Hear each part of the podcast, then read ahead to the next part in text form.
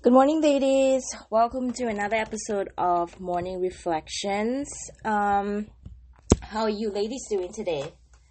I just wanted to do a podcast this morning just to give you, send you some encouragement. Um, we are still in COVID world and things hasn't been pretty and it seems like everything around the world is getting worse by the day. And I'm sure, you know, this is not the first time I've said it. Um, but how are you doing? How is everybody doing? The world is changing and the economy is changing, and there is a lot of stress in the air. And especially for women, um, there is just a lot, a, a different kind of responsibility that we have. And uh, I personally myself feel, uh, can feel a bit stressed out about it. So I can just imagine um, how that must be for you because you know I think women are pretty similar in terms of mindset and what we're thinking about and how we're feeling.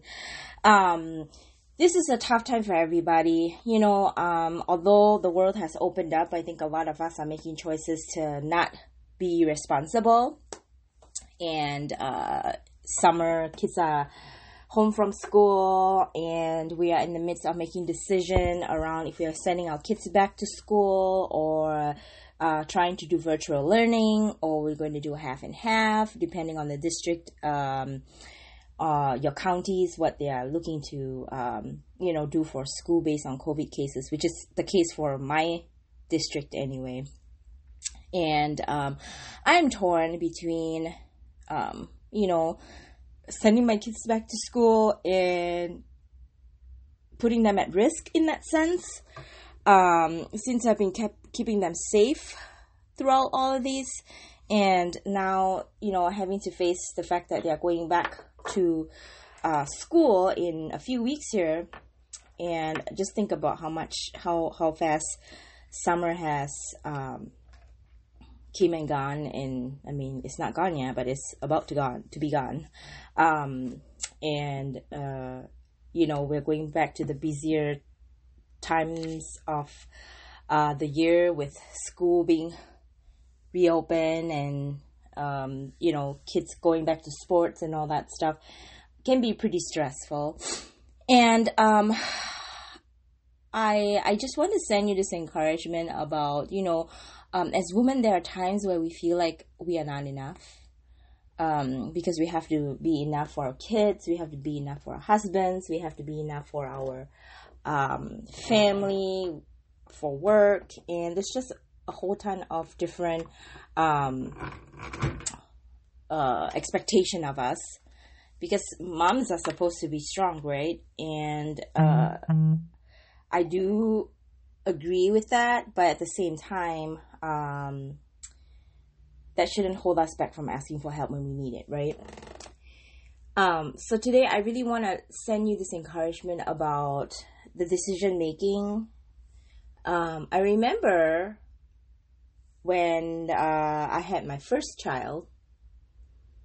That was what twenty years ago now. She's twenty, and uh, you know, in my mind, I'm thinking I want to breastfeed. I want to nurse my child, and I was 17 at that time, and you know, in my in my in my simple mind, I was thinking, you know, this is what I want to do, and um, because my mom nursed me, and that's kind of a thing that I want to do for my kid, and.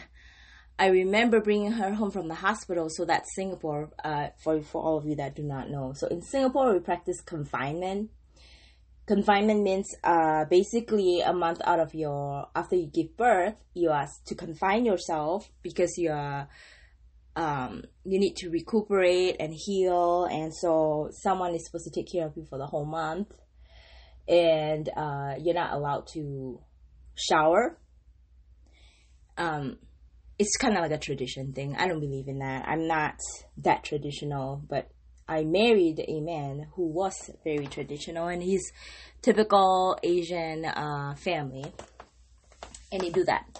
And I remember just being so miserable because I wasn't living in my house. I was living in uh, in in in uh, his aunt's place, and I felt like like I've been watched all the time. You know, firstly because I was 17, and so they felt like I didn't know what I was doing. Um, but I think being a mother just it just comes to you instinctively. I don't think you need to be taught very much about what to do with your child. I mean, granted, you know, there are a few things that you have to learn, you know, how to give your kid a bath and all that stuff. But anyway, I was feeling very overwhelmed, not because I couldn't cope with my child, but I felt like I couldn't be myself around them and be the mother that I want to be for my kid because I have people watching me the whole time. And it was kind of a miserable place to be. Uh, although don't don't get me wrong, I do appreciate the help when you know my daughter Hazel was not sleeping and I needed the extra help, you know, so I can take a little nap and that kind of stuff. Like I think that that was really helpful. Uh, but why I brought that story up too is because so in my mind I wanted to nurse and uh, it was very impossible to because when it comes to time to nurse, his aunt will be sitting across from me, watching me, trying to get my baby to latch on. And I, I felt like it was a very private thing. And it was very like, I, I don't want to bare my boobs out to others for them to see especially like my ex-husband's aunt and it was so uncomfortable and it was so awkward. And singapore is like humid weather. It's so hot and i remember just struggling so hard. I was sweaty. My baby was cranky because she's hungry. I'm cranky because i'm trying to latch her on and i have this woman just staring at me trying to latch on and telling me what to do and i'm super stressed out and and finally i i i, I kind of gave up because it's just impossible. I think psychologically, like I'm just like not making it work because she's not making it work for me and then my baby's not cooperating and it was just like it was tough and I had to give it up. Like I had to give the dream of nursing my baby up because it's in that environment it was just too hard for me to do it. I was a new mom, I was stressed out and it was just like not the right thing for me, right? But and then here comes society's expectation of people you know? Um, i personally was very disappointed with myself because i'm like this is what i want to do and when it comes down to it i can't do it. Environment wasn't right and, and you just had this mommy guilt like you want to nurse your baby but you felt like a failure because you didn't do it. You just stick to it. And um, i felt bad. I felt like i was i judged myself you know, and I was mad because I didn't stick to what I was going to do. I was very disappointed. My first experience as a mother. That was the other thing. And um and then I had to bottle feed my baby and uh I just I just didn't feel good. And I feel I felt like I I could have made a different decision um by you know sticking and hanging on to that which I didn't do. And um at first I was very mad at myself and I felt like kind of like not so good when I'm around people because I felt like oh my gosh like you know, what would they say about me, about my decision? Why can't I just stick with it and all that stuff? And and then I just decided that I was not going to allow people to take that joy that I have from having this baby away from me just because I couldn't nurse and I couldn't be like the rest of them that who could. I know it sounds like a very silly thing, but but it was it was not silly to me and just imagine my 17 year old mind um, at that time. And you know over time i kind of came um I, I became at peace with it because i'm like this is my choice as a mother um because i would rather have a a better mental health for my baby to be happy because i'm sure she feed off of my energy and like i want to be happy and be positive for the experience and nursing was just one of the experience that didn't work out but there are other experiences that I could still continue to enjoy, but I wasn't going to let um, the society's expectation of what a mom or what a woman should do at that time to define who I am and take away the joy from me. And from then on, um, I made a lot of friends who are mothers and who have their opinions, very rightfully so, but who also try to convince you otherwise about your way of raising your kids and your family. And um, and that's why you you really are challenged in like okay you know that's why you you lose friends sometimes um you know I, I i'm a firm believer that everybody has the right to be their own person. You know you can have your own opinions. You can believe what you believe. I'm not going to change your mind about it. I'm going to listen to you and embrace your perspective in life. And um, respect that is your perspective. And if it makes sense to me to make it my perspective, I will decide that. But um, I'm not going to just be convinced and then do something completely different or be persuaded otherwise. And sometimes people take offense because my thought process is that if it makes sense, always about everything, you know, if it makes sense, just because my mom tells me to do something doesn't mean that it's the right thing to do for me because it's her opinion. And being a mother myself, I don't think that um, whatever they say is incorrect, but it might not be the right thing for me for, and for my kid. So that's kind of like the way I live my life. Um, you know, people tell you you need to do this you need to do that, and a lot of times you feel like you fall short of people's standards of how he or she or you should be in whatever situation it could be it could be the way you behave it could be the way you think about things it could be the way you your you know your your your selection of uh, or choices you make. But end of the day this is why i tell my daughter because she's 20 years old now. I said you know end of the day hazel you have to do what's right for you. I can tell you everything in my life experience and because i don't want you to learn the hard way and this and that and everything else but end of the day you are going to live your life you know? It, everybody has got to pay a price. And um, it's got to be a price that you're you are ready to pay. And it's worth paying for you. Nobody else that is going to give you advice are the ones that are going to pay the price that you are going to pay in the end. So end of the day you have to be able to live with your choices and not beat yourself up about it. Be enough in yourself and uh, make that decision, regardless of what people think of you. And um, I know there's a lot of guilt and uh, expectations that's out there for us as women.